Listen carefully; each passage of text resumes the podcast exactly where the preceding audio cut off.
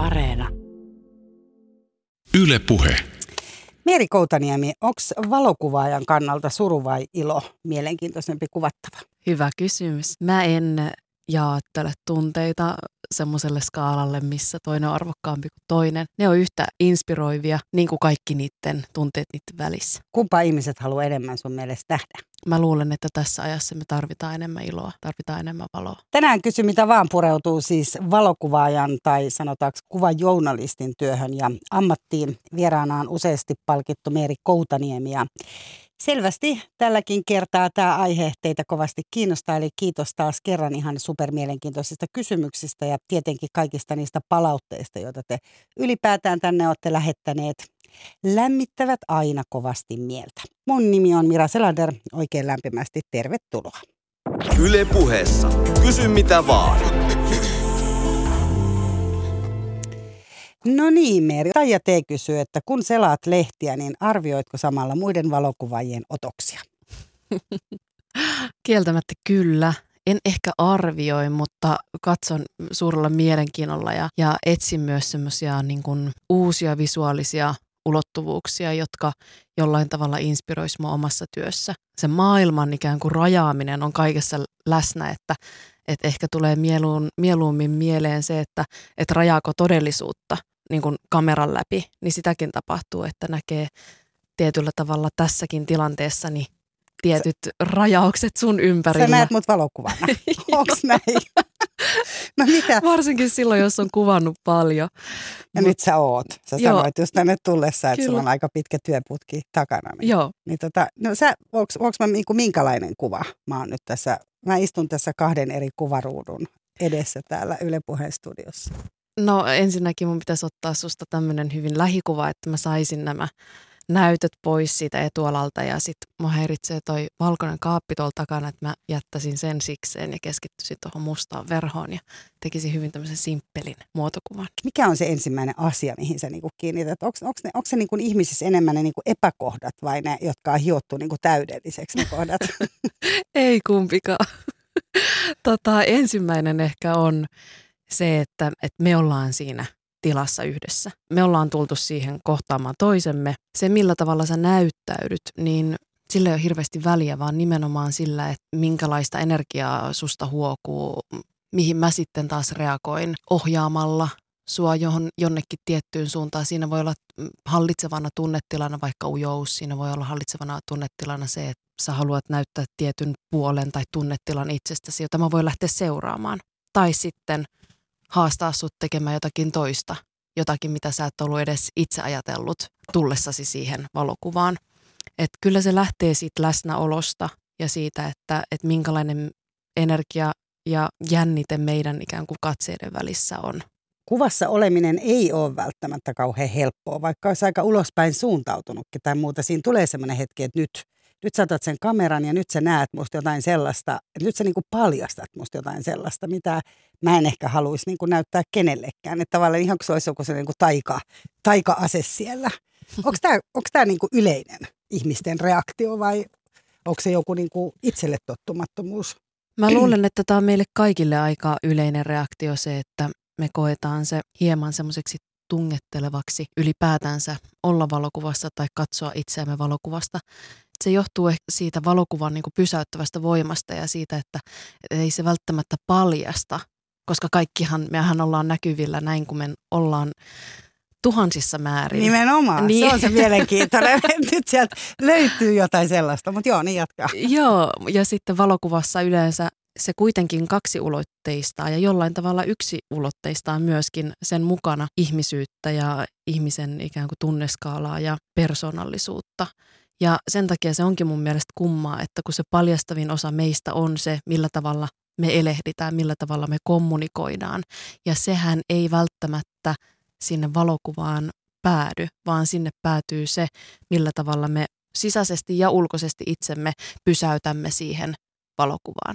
Ja sen takia niin kun se on ollutkin mulle aina kiinnostavaa, että millä tavalla tätä niin kun suhdetta voisi muuttaa, että me koettaisiin sitä samaa vapautumista valokuvan sisällä kuin mitä me koetaan näin keskustellessa tai, tai tois, toistemme kohdatessa. Niin, sä mainitsit myös tuon pysähtymisen jotenkin, että sehän on kanssa aika vaikeaa. Pysähty olemaan läsnä valokuvaan. Eli et sehän vaatii myös varmaan kuvaajalta tosi paljon, että sä, sä saat jotenkin niin kuin kuvattavan niin jotenkin niin kuin rauhoittumaan siihen kuvaan.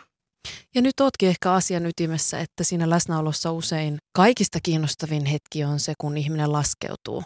Valitettavasti usein meillä länsimaalaisilla niin se kestää vähän pidempään, koska meillä on niin suuret ne muurit ja, ja semmoiset niin oletukset sekä sitten pelot, että, että me niin kuin ei anneta itsellemme lupaa siihen vaan niin kuin olemiseen. Ja siihen olemiseen liittyy esimerkiksi perusilme, joka on tosi vaikea. mä oon harjoitellut sitä vuosia, että millä tavalla ollaan vakava niin, että se vakavuus on neutraali asia. Kun me koetaan, että vakavuus on usein joko niin kuin kova tai kylmä tai negatiivinen. Ja sitten tässä tulee vielä nämä sukupuoli niin kuin määreet ja normit mukaan, että jos nainen ei hymyile, niin silloinhan varsinkin on jotenkin kylmäkiskoinen tai ei niin miellyttävä.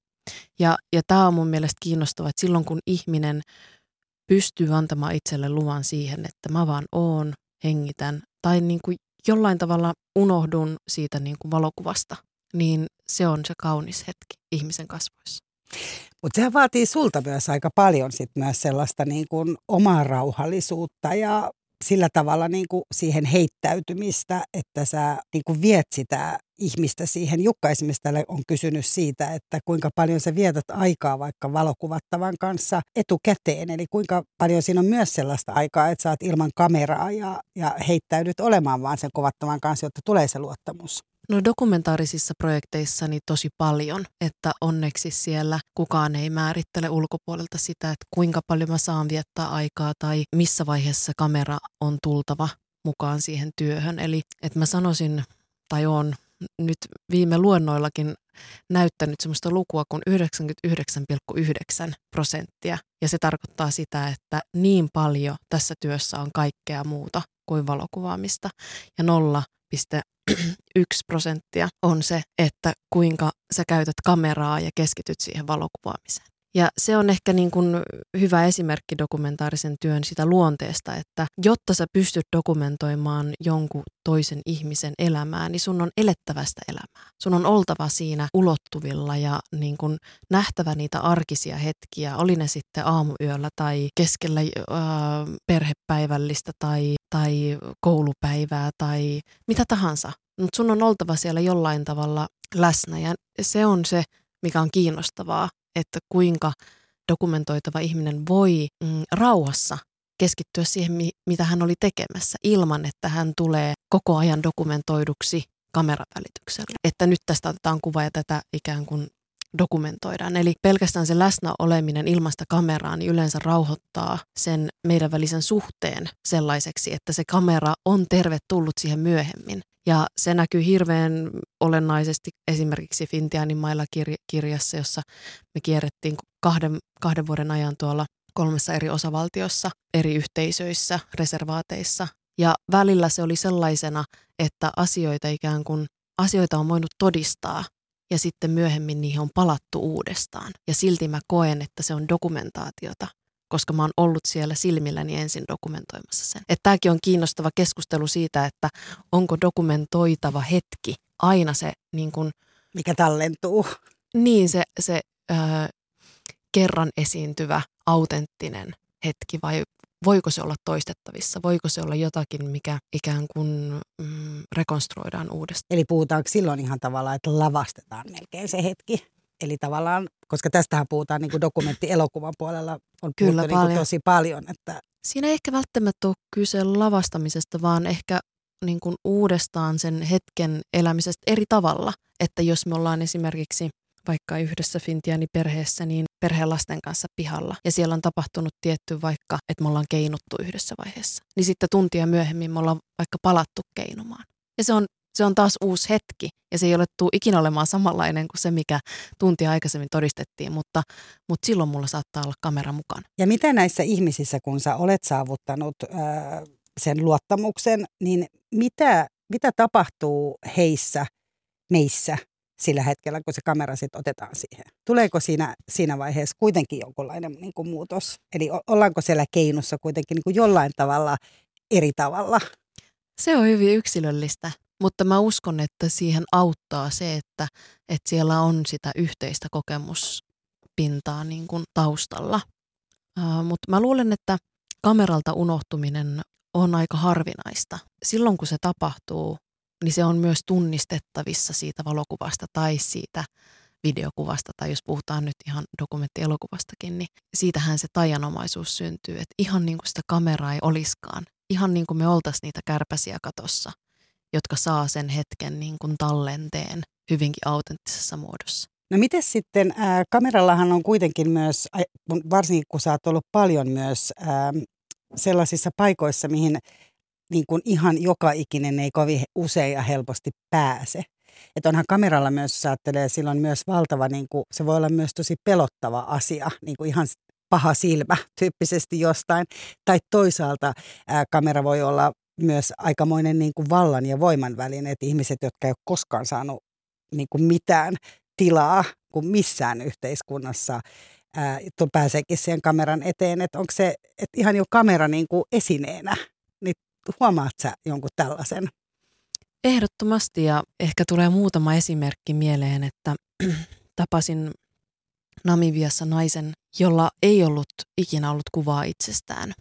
Sen tiedon kuuleminen niin aiheutti mussa sen, että totta kai tämän muotokuvan yksi suurimmista motiiveista sitten on tuoda hänelle se nimenomainen kuva konkreettisena valokuvana. Se lisäsi siihen ihan uuden ulottuvuuden siihen syy- ja seuraussuhteeseen, että minkä takia täällä ollaan, minkälainen valokuva otetaan ja, ja miten hän siihen valokuvaan suhtautuu. Toinen tarina äh, Guatemalasta, jossa moni uskoo siihen, että kamera vie sielun, jolloin kameraan nimenomaan suhtauduttiin hyvinkin aggressiivisesti. Mua heitettiin perunalla päähän torilla vaan sen takia, että he näki, että mulla on kamera. Että sitä ei saanut nostaa missään tapauksessa kuvaamaan vaan sitä julkista katukuvaa tai ketään yksittäistä ihmistä kohtaan. Ja se oli myös niinku semmoista kulttuurista tietoa, minkä mä opin vaan olemalla siellä ja, ja, ja kuulemalla sen paikallisilta. Oliko se nimenomaan majojen vai azteekkien vai oliko siinä... Majojen. Joo. Joo. Sitten tulee mieleen myös mielenkiintoinen tarina El Salvadorista. Me oltiin Maija Salmen kanssa tekemässä kirjaa Ilopangon vankilan naiset. Siellä kamera, kun me lopulta kuukauden väsytystaistelun jälkeen saatiin ne luvat vankilaan, niin tota, siellä sen kameran läsnäolo oli hyvinkin poikkeuksellista.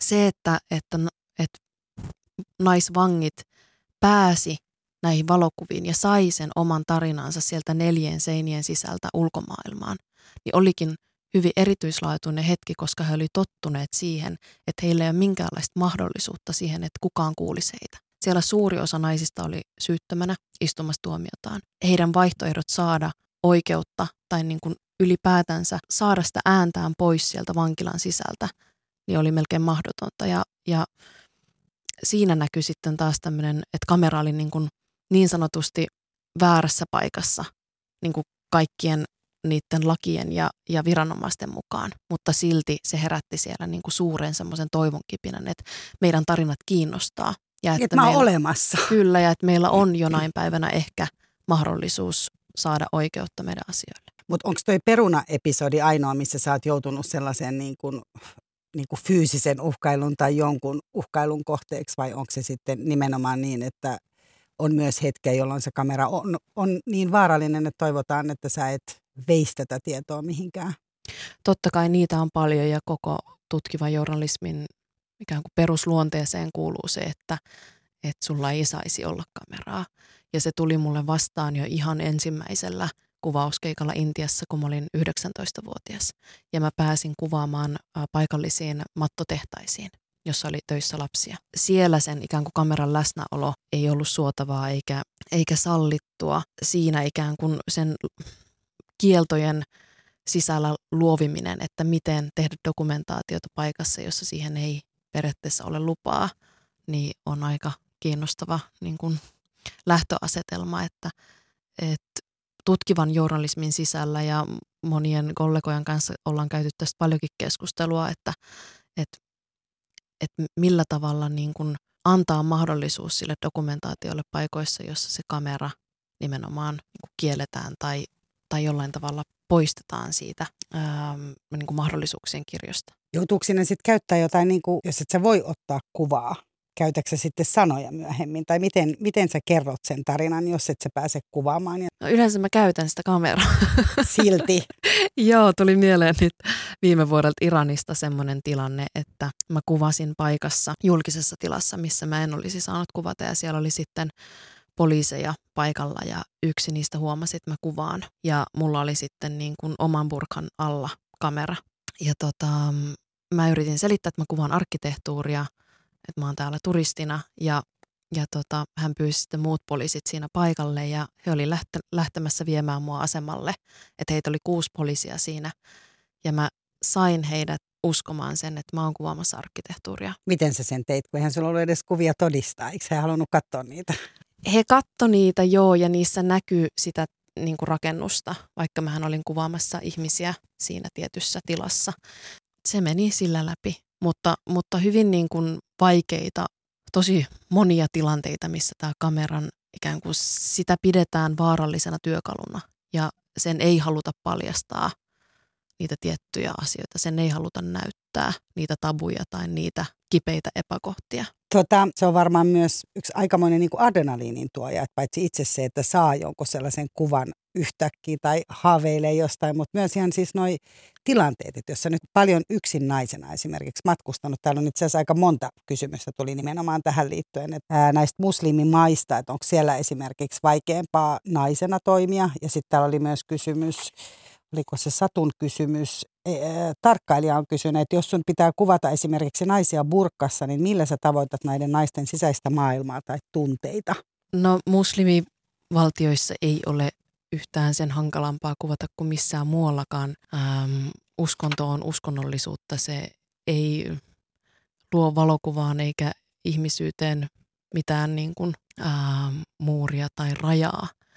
Ja ehkä ehkä niin kuin Iranista toinen esimerkki, että julkisessa katukuvassa kaikilla naisilla on huivipakko esimerkiksi. Eli sä et voi kävellä kadulla ilman huivia. Miten kuvata sitten ihmistä tämän huivin takana olemalla heidän kanssa läsnä niissä tilanteissa, missä he ovat täysin vapaita, kuten kotonaan, kuten harrastuksissaan.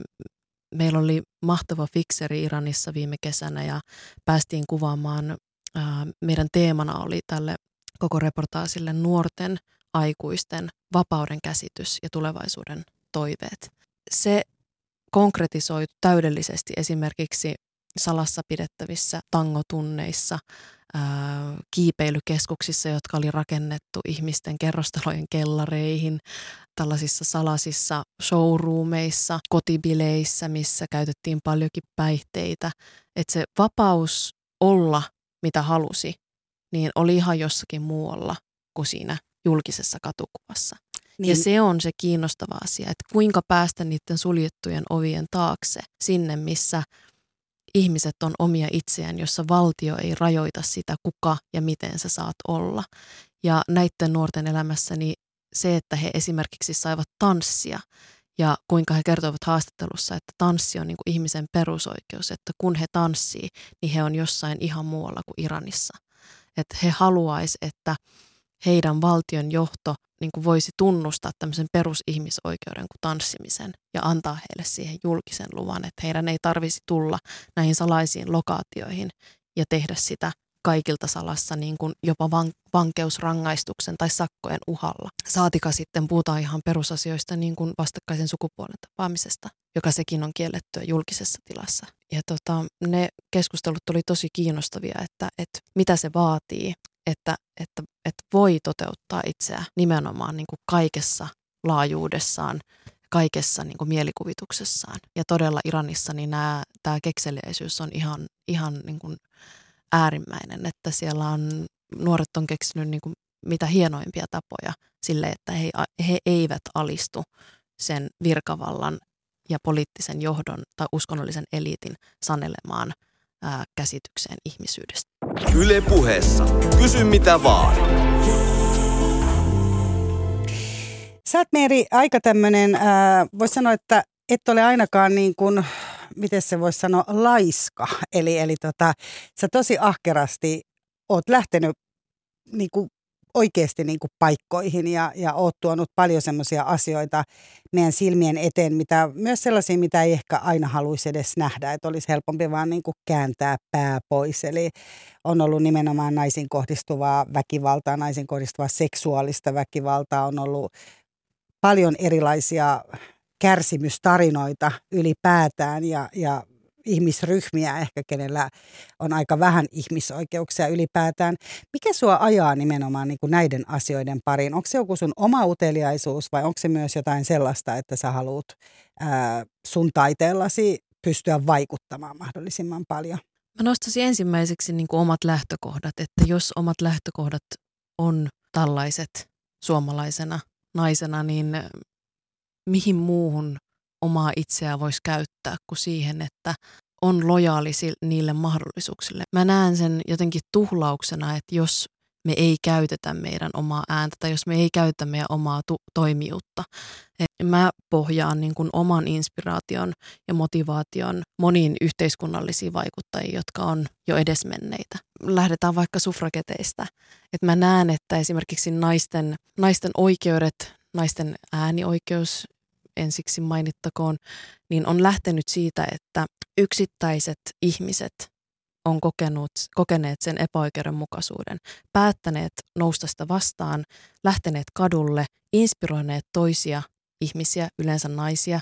Miehet on ollut joku ihan äh, aivan peloissaan tai todella niin kuin, äh, raivoissaan äh, ja siten saanut aikaan yhteiskunnallisen murroksen, muutoksen, josta, josta on tullut nykypäivänä itsestäänselvyys. Mä uskon siihen, että meidän nykyinen länsimainen individualismi on ajautunut harhaan siinä määrin, että, että samalla kun me ollaan korostettu yksilöä, niin me ollaan unohdettu, mikä sen yksilön osa on kokonaisuudessa. Ja se on todella turhauttavaa ja jollain tavalla ahdistavaa, että, että kuinka vähän niitä toimijuuden rooleja meille annetaan meidän kasvatuksessa, meidän niin kuin kouluinstituutioissa, että vaikka me korostaan sitä yksilön merkitystä ja kaikki pyörii sen ympärillä, että kuka sinä olet ja mitä sinulle kuuluu tai mitä minulle kuuluu ja mitä mä tästä ajattelen, mitä mieltä saat tosta, niin silti sieltä on poistunut semmoinen niin kuin se yksilön tärkein tehtävä ja se on se, miten osallistua siihen yhteiseen. Että minkälainen on se yksilön osa kokonaisuutta. Ja mä koen, että – että esimerkiksi omalla työllä, oma, omalla niin kuin, omilla elämän valinnoillaan tai arvoillaan, periaatteillaan, niin pystyy antamaan sen oman pienen osansa, vaikka se olisi häviävän pieni. Vaikka mä oon yksi niistä miljardeista ja miljardeista ihmisistä tässä maapallolla, mutta mä voin nojata sinne suuntaan, niiden samanhenkisten ihmisten suuntaan, jotka ehkä arvoiltaan jakaa jotakin hyvin olennaista mun kanssa maailmasta.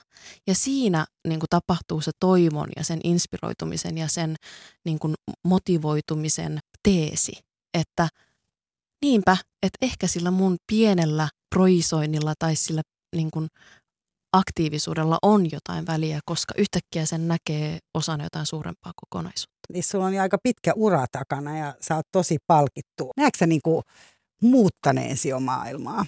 No sitä on mahdoton sanoa. Totta kai sitä toivoo, että on voinut herättää ainakin keskustelua ja voinut niin kuin levittää semmoisia tiettyjä siemeniä, jotka on sitten lähtenyt kasvamaan suuntaan tai toiseen. Mutta ehkä mua rauhoittaa siinä eniten se, että kaikki yhteiskunnalliset muutokset tapahtuu pikkuhiljaa ja niiden välitöntä palautetta on melkein mahdoton saada. Niin kuin asia, mikä mua on ehkä aina vaivannut, on se, että tässä työssä harvoin pääsee todistamaan niin kuin konkreettista muutosta. Ja se voi käydä hyvin turhauttavaksi asiaksi, koska esimerkiksi jos puhutaan seksuaalista väkivallasta tai, tai tyttöjen sukuelinten silpomisesta, niin tapahtuu tiettyjä kehitysaskelia – mutta silti ne molemmat asiat on edelleen hyvin vahvasti olemassa, niin, niin täällä kuin muualla. Mä olin muutama vuosi sitten Keniassa, missä mä oon dokumentoinut Elisabeth Keere-nimisen naisen elämää nyt kahdeksan vuoden ajan. Ja hän joka, on aikoinaan... jonka muuten voi katsoa, näitä kuvia voi katsoa myös netistä. Mä ajattelin kuulijoille vaan sanoa, että näitä kuvia on nähtävissä myös siellä. Jos haluatte Kyllä. käydä katsomassa, ne on tosi vaikuttavia. Joo, jatketaan. Ja Elisabetin itse asiassa tarina onkin Pahan jälkeen sarjassa yksi, yksi jakso. Mutta Elisabeth pakeni aikoinaan ympärileikkausta ja lapsiavioliittoa ollessa yhdeksänvuotias. Ja, ja myöhemmin hän sai sitten suomalaisen rahoittajan omalle aktivismityölleen ja hän aloitti täyspäiväisenä aktivistina. Ja hän on nyt vuosia kiertänyt kylissä ja kouluissa kirkoissa puhumassa silpomista ja lapsiavioliittoa vastaan. Ja mä olin kerran siellä kirkon etupenkissä dokumentoimassa sitä hänen yhtä näistä puheista. Ja silloin niin se konkreettinen muutos realisoitui mun edessä. Ja se oli todella koskettava ja vaikuttava hetki, että näin nämä asiat muuttuu. Näin yksittäiset ihmiset antaa kaikkensa, jotta seuraavat sukupolvet ei kokisi samaa, mitä he on joutuneet kokemaan. Ja ehkä niin kuin, ähm, toi sama pätee niin kuin tuohon sun kysymykseen, että, että onko, onko nähtävillä niin kuin konkreettisia muutoksia tai niin mä näen, että, että kyllä on, koko ajan pinnan alla muuttuu. Ja esimerkiksi seksuaalista väkivallasta puhuminen, puhum, niin kuin sen sen, se kynnys on madaltunut. Sen häpeän kantaminen ja tunteminen alkaa hälventyä jossakin määrin. Pelkästään se, että, että tunteeko suomalainen nainen vaikka oikeudekseen sanoa kokemastaan väkivallasta ääneen. Jos hän tuntee, että voi, niin silloin me ollaan jo päästy niin paljon eteenpäin. eteenpäin. Mutta miten esimerkiksi tuossa, sä oot tehnyt itse asiassa Anmari Leinosen kanssa. Kyllä. Teitte valokuvakirjan nimenomaan Suomesta, missä suomalaiset naiset kertoo kokemastaan seksuaaliväkivallasta. Miten esimerkiksi tuommoinen kuvaustilanne sitten, näetkö se siinä jo kuvattavassa sellaisen? Siinähän varmaan helposti nousee ensiksi sellainen niin kuin häpeä ja, ja kipu ja kaikki, kun se asia tuodaan esiin. Ehkä perääntyminenkin voisi kuvitella, että siinä tapahtuu myös jonkunlainen, että en mä halua sittenkään, mä en uskalla, sä oot ehkä piilotellut asiaa tosi kauan. Ja, ja tapahtuuko siinä sitten lopussa joku sellainen niin kuin voimaantuminen, että näet, näetkö sä sen myös kuvaajana jo siinä itse niin kuin tilanteessa, että siellä tapahtuu tämä, ja toisaalta vedetäänkö niitä kuvia välillä pois, tai sanooko ihmiset, että mä en halua, mä niin kuin valmistaudun, mutta tämä tuntuu niin kuin hemmetin raskaalta, en mä halua tätä. Pitkä kysymys ja monta mm, asiaa. Polveileva. Monta asiaa tulee mieleen. Kaikki, mitä sanoit, pitää paikkaansa. Eli siellä, siellä tapahtuu nimenomaan sitä, jos otetaan nyt tämä nimenomainen kirja ja sen, sen dokumentaatio keskiöön, niin, niin totta kai siellä tapahtuu epä, epäilemistä, perääntymistä, ää, kyseenalaistamista, pelkoa, ää, häpeää, ja kaikkien niiden uudelleen aktivointia. Et meidän kirjassa puhutaan paljon insestistä ja lapsena koetusta seksuaalista hyväksikäytöstä. Ja kirjaan tulleet ihmiset on käyneet vuosikausia näitä traumoja läpi. Ja se voimaantuminen ei tapahdu siinä tilanteessa. Sä et näe sitä niin kuin siinä? Ei. Se se on tapahtunut ihmisessä pitkän aikavälin seurauksena, mutta se mitä siinä voi tapahtua kuullessa näitä tarinoita tai sitten ää, muotokuvauksessa on se, että, että ihminen todella hyväksyy sen, että hän on niin valmis, että hän on valmis tulemaan tämän asian kanssa julki. Ja ainoa melkein poikkeuksetta, minkä takia ihminen, näistä, jokainen näistä naisista oli valmis tekemään sen, on se, että he eivät halua, että kukaan kokisi samaa kuin he on joutuneet kokemaan. Että he kokee siinä semmoisen kollektiivisen vastuun, että tuomalla oman tarinansa he voivat olla helpottamassa asioita jälkikasvulle. Tai he voivat olla helpottamassa sitä ää, häpeästä ja syyllisyydestä luopumista. Ja se on mun mielestä niin kuin todellista vahvuutta ja todellista valmiutta, että he näkee sen suuremman kokonaisuuden. he on pystyneet asettumaan niin kuin itsestään ulkopuolelle ja näkemään, että heidän tarinalla on väliä niin monelle muulle kuin pelkästään heille itselleen. Tota, mä toin itse asiassa myös tämän Anmari Leinosen tähän kohtiin sen takia, koska tämä on yksi niistä, vaikka olet tehnyt muitakin, mutta on yksi niistä esimerkkeistä, mikä on tapahtunut tavallaan Suomessa sillä tavalla, että tämä on niin kuin läsnä meidän kaikki, niin kuin mahdollinen kaikkien meidän elämässä jollain tavalla. Koet sä usein täällä myös, äh, kuulija kysyy siitä, että koetko sä usein myös sitä, että monet äh, sun kuvausaiheet, varsinkin näillä dokumentaarisilla sarjoilla on jossain kaukana. Koetko sä, että se on kuitenkin sellaista, että niistä on niin kuin helpompi tavallaan kääntää joko katsojien pää pois tai onko sun itsesi helpompi jollain tavalla kääntää vaikka Elisabetin elämästä tai jonkun muun elämästä itses pois kuin se, että ne on täällä lähellä. Et pystyykö sitä, siinä on tietysti varmaan hyvin eri, sä oot siellä läsnä heidän elämässään, niin siitä on varmaan vaikea häivyttää, mutta... Se riippuu myös vastaanottajasta. Mun mielestä ihmisyys on globaali asia ja hyvin samaistuttavissa, oltiin me missä päin tahansa, että, että jonkun tarina Uudessa-Seelannissa tai Perussa on yhtä koskettava kuin se on sitten Kuusamossa. Et, et tota, mä, en, mä en näe siinä sitä, että, että jollain tavalla se olisi niin kuin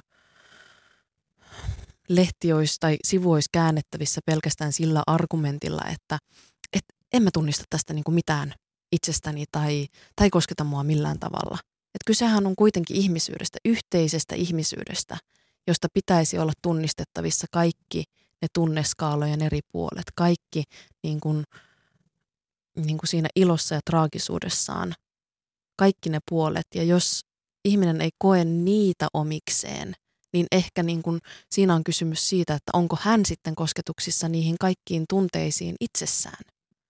Et mä luulen, että semmoinen niin kuin, että jos joku asia ei niin kuin säväytä meitä, niin ehkä se kertoo meistä enemmän meistä itsestämme kuin siitä nimenomaisesta aiheesta tai ihmisestä, mitä me katsotaan. Yle puheessa. Kysy mitä vaan. Näin on, eli täällä yhteistä tuntia Kysy mitä vaan ohjelman parissa vietetään ja paikalla on dokumentaarinen valokuva ja kuvajournalisti Meeri Koutaniemi ja aika rapsakkaan toi kello tuossa menee ottaa, ottaa huomioon, että kuinka paljon täällä näitä kysymyksiä on. Ää, täällä on kysytty myös tästä niin kuin sun omasta roolistasi siinä, että kun sä itse olet myös tähti. Eli, eli muun muassa Petteri on täällä kysynyt sitä, että missä määrin kuvaustilanteeseen vaikuttaa se, että sä olet itsekin tähtiä paljon kuvatta, kuvattu. Eli onko siinä nykyisin joku kohta, missä joudut ikään kuin häivyttämään enemmän itseäsi niin sanotusta julkisesta roolista? Tosi hassu kysymys, koska eihän mulla nyt ole työssäni, työssäni tai työtä tehdessäni minkälaista julkista roolia. Eli mä teen työtä tässä päivässä samalla tavalla kuin mä tein sitä silloin 19-vuotiaana. Ja jollain tavalla tämä rooli, ähm, joka on median rakentama suurilta osin, niin ei millään tavalla niin kuin kosketa sitä mun, mun sisintä minuuttani. Että et se, millä tavalla mä elän elämääni tai vaikka teen työtä ulkomailla tai täällä, niin siihen pätee se, että kuka mä olen ja millä tavalla mä seison tämän maan kamaralla, eikä se, mitä joku lehti sattuu kirjoittamaan musta tai mitä joku toinen ihminen saat, saattaa tai sattuu projisoimaan muhun tai minusta omassa itsessään. Että, että kaikki nämä tulkinnat ja semmoiset median luomat kuvat tai roolit tai laatikot, jonne niin kuin on väkivalloin työnnetty, niin ne on, mä pysyn niin kuin mielelläni niistä mahdollisimman kaukana. Et siinä joutuu tekemään kyllä semmoista harjoitusliikettä, että, että nimenomaan maadottumaan luonnossa, jossa luonnossahan niin kuin oma ego esimerkiksi alkaa hajota. Luonnossa sä et ole kukaan, sä olet ikään kuin periaatteessa merkityksetön. Ja mä tykkään siitä tunteesta, että mä palaan sinne säännöllisesti niin kuin olemaan se ei kukaan jopa niin kuin häivyttämään sitä omaa persoonaa, joka sitten korostuu jossain julkisessa keskustelussa, että, että mitä, se, mitä Meeri ajattelee tai mitä, niin kuin, mitä mä edustan ikään kuin valokuvaajana tai, tai oman aktivismini kautta. Että et kaikista näistä tietyistä semmoisista olettamuksista tai se, niin kuin niiden olettamusten luomista ähm, ikään kuin kiinni pitämisistä tai semmoisista niin kuin, rajoista, niin, niin niistä pitää niin kuin irtautua. Vähän kuulostaa, että susta luotu sellainen rooli, mistä sä et ihan hirveästi selvästi myöskään niin kuin ehkä ole ihan onnellisimmillaan. Tuli. Ää, ei, ehkä niin kuin päinvastoin. Mä, mä pidän siitä, että, että tietyt asiat otetaan niin kuin tosissaan ja ne luo tiettyjä semmoisia niin kuin kuvauksia jonkun ihmisen persoonallista. Mutta tämä, tämä ei ole niinkään niin käsittele, mä en ehkä puhu itsestäni välttämättä, vaan ylipäätänsä niin kuin jul, siitä, miten julkisuus toimii ja, ja ehkä niin kuin omien julkisuudessa toimivien ystävien niin kuin kautta ajattelen sitä myös, että, että kun heidät tuntee persoonina, niin ne on, he ovat niin paljon enemmän kuin mitä julkisuus voi ikinä niin kuin osata heistä kertoa. Niin se aika kapku tavallaan sut laitetaan ehkä johonkin sellaiseen, mitä toivotaan, että sä olisit, susta tuodaan. Myös, siellä on myös tämmöisiä mm. projisointeja. Mm. Joo, ja samaan pätee myös mun niin kuin aviomiestä Samia, että, että hänestä on tietynlainen kuva, joka pohjaa niin kuin 80-luvulle myös. Että se, on, se on ollut niin kuin 40 vuotta se julkisuuskuva jonkinlainen. Ja sinne on voitu, voitu tuo, tuoda niin kuin uusia ulottuvuuksia. Mutta ei se julkisuuskuva Samista ole se mun Sami, joka on siellä kotona. Se on, se on niin kuin miljoona kertaa enemmän. Eli, eli mä ehkä niin kuin vaan pikkasen tässä sillai, mm, kritisoin sitä julkisuuden niin kuin toimintatapaa mm. tai sen kapeutta.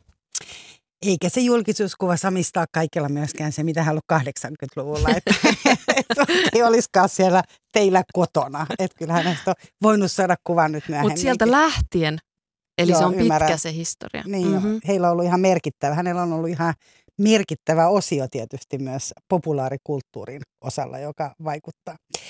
Tota, Mutta mä otan vielä, Petterillä on toinen kysymys myös tähän tähteyteen liittyen, eli, eli auttaako se niin kuin media, auttaako se sua kuvaajana, kun sä olet tai näissä sun projekteissa, tässä sun aktivismissa, kun sä oot esimerkiksi osallistunut viihden, viihdeohjelmiin, vai onko siinä käynyt päinvastoin niin, että, että kun sä oot mainoskasvona ja mennään niin kuin Stockmannin ohi ja siellä näkyy erittäin kauniit, kauniit kuvat, kaunis Meeri Koutaniemi, niin voiko se tehdä myös niin kuin päinvastaista, että sitten sit sä et ole välttämättä yhtä uskottava, jos sä yhtäkkiä tuotkin Maija Intiaan, niin teet sä niin kuin transsukupuolisia majoja näyttelyyn ja olet myös poliittinen vaikuttaja sitä kautta.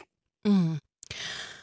No ensinnä tuohon, että, ole, että auttaako media omassa työssä ehdottomasti auttaa. Ja se nimenomaan lisää huomioita näille aiheille, se lisää katsojia ähm, esimerkiksi dokumenteille, ähm, lisää lukijoita kirjoille. Se on nimenomaan niin kuin kommunikoinnin kanava.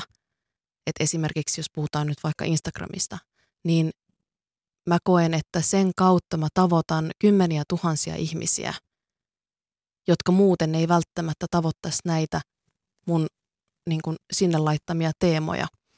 Ja siinä mä koen, että, että me ollaan niin kuin uudessa ajassa, koska mä voin käyttää niin kuin omaa mediaani myös ihan niin kuin, ää, ennennäkemättömällä tavalla, jos verrataan jonnekin niin kuin 30 vuotta taaksepäin, niin, niin siinä on sellainen niin kuin mahdollisuuksien ikään kuin ovi, että että miten sitä omaa mediaa voi käyttää parhaalla mahdollisella tavalla.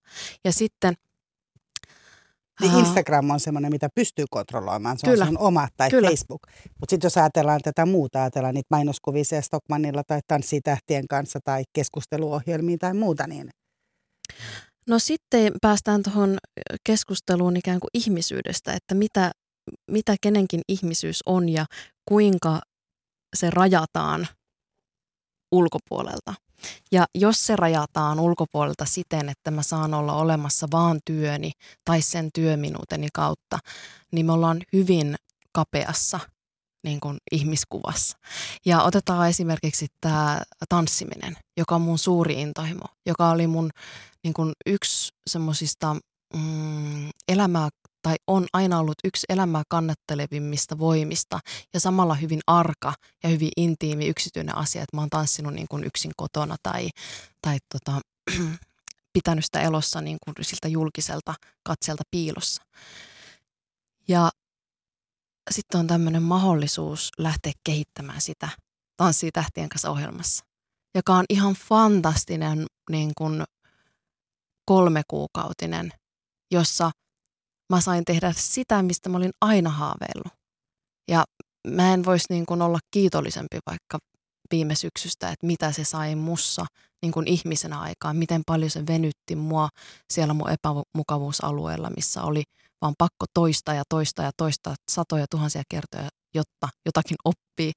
Ja et ehkä niin kun, kun kysyit siitä, että viekö se uskottavuutta, niin mä en ole päivääkään antanut nyt viime aikoina sille, että mä pohtisin, että viekö joku kaunis ja arvokas asia uskottavuutta toisesta kaunista ja arvokkaasta asiasta. Mä näen sen tanssin niin tärkeänä osana mua, että jos joku sen takia pitää mua vähemmän äh, lahjakkaana tai vähemmän ikään kuin, ikään kuin kantaa ottavana aktivistina – niin se on kyllä valitettavasti sitten hänen ongelma. Hänen ongelma. Miten muuten Meeri, äh, kun sä oot, ensinnäkin täytyy sanoa, että selvästi tuossa Tanssii tähtien kanssa ohjelmassa on joku taika, kun tuntuu, että kaikki aina sanoo siitä samalla tavalla, että se on jotenkin niin mieletön rupeama. Pitäisi järjestää semmoisia Tanssii tähtien kanssa semmoisia niin ulkopuolisia sessioita heille, joita ei pyydetä, pyydetä niin ohjelmassa kolmen kuukauden tiukka treeni. Tota, mutta mitä kun sä oot itse siellä kameran edessä? Et tietysti toi nyt on eri asia, niin kun, toi on vielä se, että sä esittäydyt niin kuin tanssin, jonkun niin kuin harjoittelemisen kanssa, mutta ylipäätään niin kuin kameran edessä oleminen, minkälaista se on sulle? Onko se vaikea kuin joku toinen kuva vai laitatko sinä kaikki ne tiedätkö, täytäntöön, mitä sä itse yrität niin kuin saada kuvattavien kanssa? Se on mielenkiintoinen matka, aina, aina erilainen ja aina yhtä kummallinen. Et siellä kyllä on samalla tavalla sitä, sitä ahdistusta ja samanlaista jännitystä ja sellaista tiettyä kokeilemisen ja leikkimisen niin kuin rajattomuutta. Että et mä suhtaudun siihen niin kuin siten, että mä oon oppimassa jotakin uutta itsestäni ja mä toivon, että mä osaisin olla kameran edessä niin kuin eri tavoilla. Eli mua niin kuin haittaa se, jos mä tunnistan tiettyjä maneereja, niin kuin tunnistan. Meillä kaikilla on niitä. Niin mä aina että hitsi, että pitäisi niin kuin järjestää kuvaus vaan sen takia, että mä voisin olla jollain ihan eri tavalla. Että alkaa niin kuin venyttää niitä omia visuaalisia minuuksia ja se kiinnostaa, että, että minkä takia me mennään niitä samoja uria pitkin ja niitä sama, sitä samaa ele- ja ilmemaailmaa. Samalla tavalla kuin me voidaan tässä ollessamme venyttää minuuttamme, niin miksei me tehdä sitä visuaalisesti, niin se on semmoinen, mitä mä ehkä henkilökohtaisesti mietin. Mutta vielä tuohon äskeiseen ja sitä edelliseen kysymykseen, niin loppujen lopuksihan kyse on vapaudesta ja siitä, että, että mitä ihminen saa olla ollakseen oma itsensä. Että meillä mun teesi niin kuin ikään kuin omassa naiseudessa tai ihmisyydessä on se, että, että kukaan ulkopuolinen ei saa määritellä, vaatia tai millään tavalla väheksyä niin kuin sitä laajuutta, mikä meissä on. Ehkä niin kuin sen julkituominen, että että olkaa ja kokeilkaa ja ollaan ja kokeillaan. Että et meistä on niin moneksi, mitä me ei edes itse tiedetä. Ja mun mielestä se vapauden ikään kuin ydin on se, että olla vapaasti sitä, mitä on, kyllä. Ajatella vapaasti, mitä kaikkea sä voisit olla, niin se on vielä kiinnostavampaa. Ja ehkä niin kuin kaikki semmoisetkin asiat, mihin mä lähden mukaan, oli ne sitten niin kuin vakavan ikään kuin työn tai aktivismin tai sitten viihteen puolella, niin liittyy siihen, että kuinka provo- provosoida sitä ydintä. Mä oon tänään tämmönen, mutta minkälainen musta on kehittymässä, kehittymässä, minkälainen mä voin olla huomenna. Yle puheessa. Kysy mitä vaan. Jos joku ottaisi sinut nyt valokuvan, joku yrittäisi kiteyttää sut, mitkä piirteet hän niin kaivaisi esiin? Just tällä hetkellä niin mä haluaisin maata tuolla syksyisessä auringonpaisteessa – jollain mättäällä, vaikka alasti, ja olla vaan ehkä silmät kiinni, että jes, että nyt pääsi vihdoin nukkumaan. nyt on ollut semmoinen työputki, että tarvii lomaa ja tarvii niin kuin luonnon rauhaa. Että luonto kertoo, että että mitä, mitä seuraavaksi. No korona ei sitten selvästi vienyt sun töitä. Sami kysyy siitä, että kuinka paljon korona on vaikuttanut näihin keikkoihin ja ootko joutunut ottamaan jotain sellaisia töitä, joita et ehkä aikaisemmin olisi tehnyt? Eli kaikki työt todellakin peruuntui. Eli koko kevät, kesä, niin kolmen, neljän kuukauden ajalta niin kaikki työt, kaikki matkat, projektit, toimeksiannot, luennot, kaikki peruuntu. Ja se oli todella vakava semmoinen isku, että johon ei ollut ollenkaan varautunut, niin kuin kukaan meistä ei ollut varsinkaan niin kuin taiteellisella kentällä. Se, että, että millä tavalla asiat alkoi normalisoitua ehkä nyt, tai muu, no ne ei normalisoitunut, vaan ne muuttu. Ja ne muuttu siten syyskuussa, että kaikki mitä tarjottiin, niin kaikki se otettiin. Eli niin kuin nyt on tullut tehtyä myös niin kuin uusia asioita ja järjestettyä muotokuvauksia ja, ja tota, kokeiltua ihan uusia Teams-luentoja ja tämä on ollut monella tavalla niin opettavaista aikaa, mutta samalla myöskin sellaista aikaa, jossa ei ole mahdollisuutta keskittyä niin isoihin kokonaisuuksiin, vaan joka ikinen päivä on niin erilainen ja eri työ, joka aiheuttaa semmoisen tietyn sälämäisyyden ja hyvin niin ehkä uuvuttavankin sellaisen, koska kaikkiin, joka ikiseen päivään antautuu ja silti ne ei niin kuin jatkukaan, vaan ne olikin jo siinä, niin se on semmoinen, mihin mä en ole aikaisemmin niin, niin että ne on niin pitkiä projekteja, mitkä, Kyllä. mikä on ollut sulle niin kuin tyypillinen tapa tehdä. Kyllä. No mitä sitten, äh, sä mainitsit jo noin muotokuvat, eli sä otat tällä hetkellä myös niitä. Äh, me aika paljon tuossa alussa puhuttiin nimenomaan siitä, että minkälaisina ihmiset on kuvassa. Ja, ja Jenni Annika K. kysyy, että kuinka kuvaaja katsoo kuvattavaa ja onnistuu ikuistamaan ne parhaat ja unikit asiat kuvattavastaan.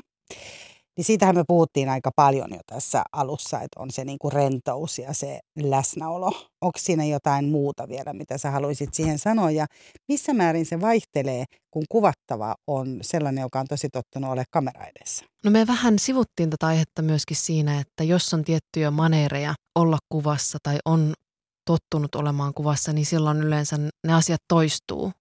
Mutta samalla myöskin se tottumus voi aiheuttaa sen positiivisessa mielessä, että on valmis sitten ihan toisenlaisille kohtaamisen tai visuaalisen ikään kuin tallentamisen ulottuvuuksille. Mutta ehkä se, että mikä niin kuin sanelee sen kuvan onnistumisen, niin on se, että pyrkisi siihen ajatukseen, että, että miten, miten itse toivoisi tulla kuvatuksi. Ja ehkä se auttaa niin kuin pääsemään lähemmäs kuvattavaa. Sinne niin kuin siellä ylläpitää niitä tunteita, kuten kunnioittamista, lempeyttä, avoimuutta, ähm, kuuntelemista. Koska mä toivoisin, että muhun sovellettaisiin niitä tunteita mua kuvattaessa. Niin jotenkin ehkä se, että, että kuuntelee, kysyy, että miten sä haluaisit tulla kuvatuksi, miten sä näet itsesi, mitkä on sun mielestä sussa niitä parhaita puolia, mitkä on niitä elementtejä, mistä sä pidät, minkälainen miljö on sellainen, missä tunnet olevas rauhassa. Kaikki pienet nyanssit auttaa ja niin kuin vie kohti sitä onnistumista. Ja välillä se onnistuminen ei ole se, että kaikki nämä asiat on täydellisesti hallinnassa, vaan se voi ollakin se niin kuin matka, minkä kautta kuljetaan näiden nyanssien läpi ja ne on niitä pieniä askelmia siellä väleissä, että et täydellinen ilmehän on sellainen, joka on usein samalla lailla kuin kirjallisuudessa. Täydellinen ajatus on se, mikä on rivien välissä, ei välttämättä se, mikä on siellä kirjoitettuna.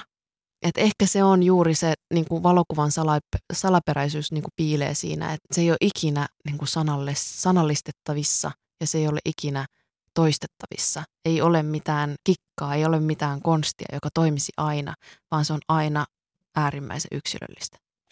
No miten se vaatii sulta kuvaajana? Ujostuttaako sinua koskaan niin kuin kuvaajana mennä kuvaamaan? Vaikka Joo, jotain? tosi usein. Onko niin kuin kummattu ujostattavampia? Sellaiset, jotka on niin kuin vaikka julkisuudesta tosi tunnettuja tai, tai on, on paljon valtaa vai, vai onko ujostuttavampaa mennä ihmisten luokse, kenen kanssa sulla ei ole välttämättä samaa kieltä tai jotka paljastaa tosi eri tavalla intiimejä asioita?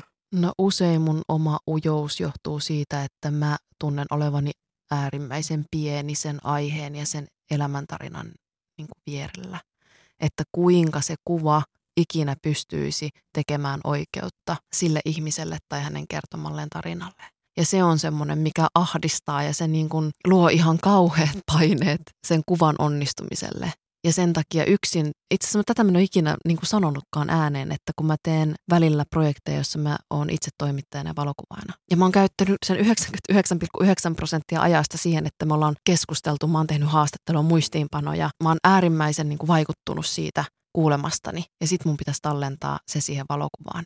Ja se ei ikinä mun mielestä tähän mennessä, niin valokuva ei lunasta sitä, mitä me pystytään niin kuin kommunikoimaan keskenämme. Jollain tavalla mä odotan vieläkin sitä päivää, kunnes mä koen, että, että valokuva on jollain tavalla niin kuin sen tarinan ympärillä tai niin kuin sitä pitelevä voima ehkä tuossa on juuri se, niin kuin mikä mua, mua ujostuttaa tai, tai jännittää eniten, että miten se valokuva pääsee sen tarinan luokse. Millä kielellä sä muuten, onko sulla mukana niin kuin tulkkeja tai nimenomaan näitä fiksereitä jotain eri maissa? Käytätte niin kuin ennen sitä kameraa tämän 99,9 ää, sinä aikana, niin millä kielellä te kommunikoit? Paljon pärjää englannilla, mutta suurin silta haastattelutilanteissa on fikseri. Eli fikseri on se ihminen, joka sekä tulkkaa että usein löytää oikeat haastateltavat kuvattavat. Hän löytää sen tien päästä perille.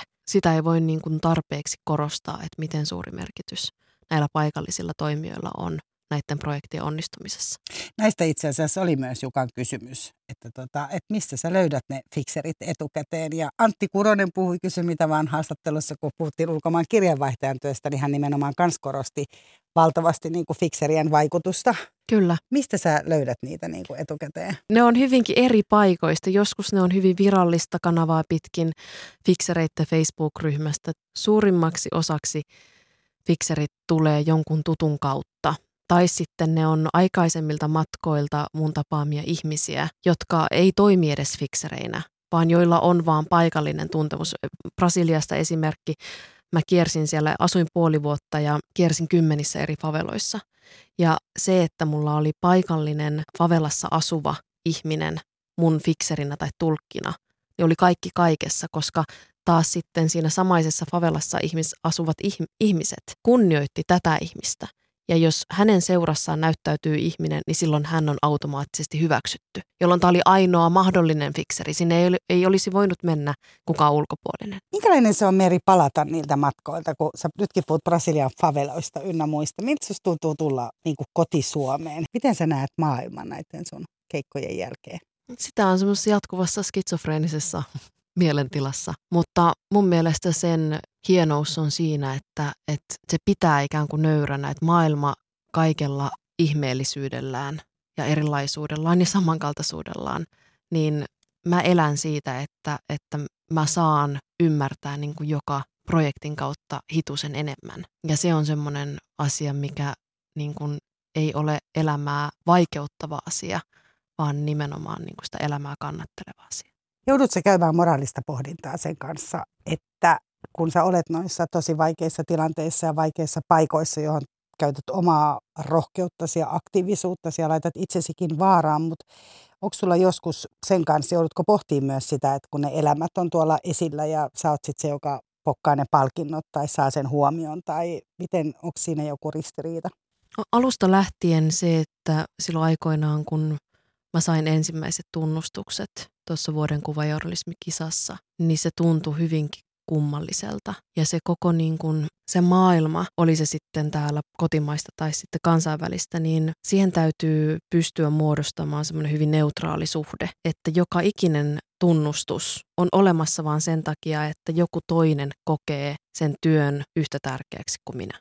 Ja mä otan sen semmoisena kannustimena, mä otan sen semmoisena tiettynä niin kuin potkuna persuksille, että jatka sitä, mitä olit tekemässä. Enkä minä muuna. Jos puhutaan sitten taas jostain palkinnoista tai palkintorahoista, niin siinä mua on helpottanut se, että kaikki se raha, mikä on vaikka annettu palkintojen muodossa, niin se käytetään kaikki niihin nimenomaisiin projekteihin. Ja siinä se moraalinen ikään kuin semmoinen ristiriitaisuus niin on saanut jonkinlaisen semmoisen tyyssian, että näin siitä voidaan tehdä jotakin hyödyllistä. Et esimerkiksi mä oon tehnyt nyt tätä silpomisesta tietokirjaa kahdeksan vuoden ajan ja kaikki ne tunnustukset ja apurahat, mitä siihen on saatu, niin on mahdollistanut sen kirjan tekemisen. Sun työ vaikuttaa aika niin kuin myös varsinkin ennen tätä koronaa niin kuin miten sen sanoisi, silppumaiselta. Eli asia voi kestää kahdeksan vuotta. Miten sä pidät itsesi jotenkin silleen työpäivässä, että nyt se alkaa kello yhdeksän ja loppuu kello 17? Onko se, onko semmoinen ihan mahdotonta valokuvaaja elämässä? Tai sun Ei se ole ikinä kuvaajan? alkanut eikä loppunut ikään kuin vuorokauden sisällä tietty, tiettynä aikana. Et ehkä mun työtä kuvaa se, että se on vähän kaikkialla ja joka ajassa. Että mä en laske työtunteja enkä niin kuin, en koe sellaista tiettyä tarvetta siihen rutiininomaisuuteen, vaan se voi olla niin rönsyilevä kuin se on, niin kuin mä olen persoonana, että se siinä ikään kuin ne, ne yhtyy. Mutta pitkä jänteisyys on semmoinen, mikä mua rauhoittaa. Ja se, että joku projekti kestää kymmenen vuotta tai kaksi vuotta tai vaikka koko elämän, niin se rauhoittaa mua, että sille ei ole deadlinea. Et enemmän mua ahdistaa ne journalistisissa tai kaupallisissa projekteissa on se deadline ja sitten se loppuu ja sitten siihen ei enää palata. Ja se, se on mun mielestä hyvin niin kuin traagista, että se on vaan niin kuin taputeltu ja laitettu pinoon ja se on nyt siellä. Paljon mieluummin mä teen semmoisia projekteja, joissa mä näen, että se ovi on koko ajan pikkusen raollaan, että mä voin palata siihen tai että mä voin syventää sitä tai että siellä on vielä työsarkaa. Ja sen takia ehkä nämä aiheet onkin semmoisia, jotka vaatii sitä työtä useamman vuosikymmenen ajan. Ja mä koen, että että silloin mä ikään kuin pysyn niiden kanssa rytmissä, koska mä en kestäisi sitä, jos ne on vaan niin kuin ne pitää saada päätökseen niin kuin tässä kuussa tai tänä vuonna. Tämän kaiken haastattelun perusteella kuulostaa siltä, että se on tietysti, kun se on niin pitkä aika, niin sitten sinä itsekin niin kuin muutut ja kehityt, koska semmoinen mielikuva on tullut tässä Meeri Koutaniemi sun kanssa keskustellessa, että se on tavallaan koko ajan se niin kuin yhteinen matka, mikä tehdään sen kuvattavan kanssa. Ehdottomasti ja nimenomaan sen aiheen kanssa, että koska sinne mahtuu niin paljon nyansseja ja niin paljon sitä muutakin kuin mustavalkoisuutta. Joka ikinen yksilöllinen yksilö, esimerkiksi seksuaalisesta väkivallasta selviytynyt ihminen, on yksilöllinen, jolloin siihen ymmärrykseen tarvitaan niin kuin mahdollisimman paljon aikaa ja mahdollisimman paljon sitä niin kuin syventämisen mahdollisuutta, että se jollain tavalla käy järkeen tai jollain tavalla siitä voidaan saada kokonaiskuva, koska eihän me nyt yhden tarinan perusteella voida yleistää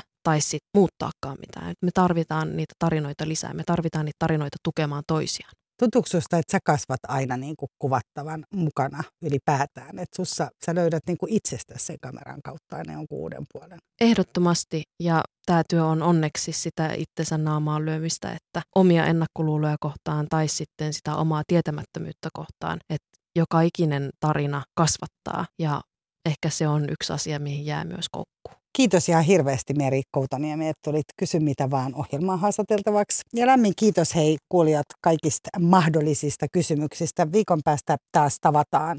Siihen asti moikka! Moikka! Yle puheessa. Kysy mitä vaan.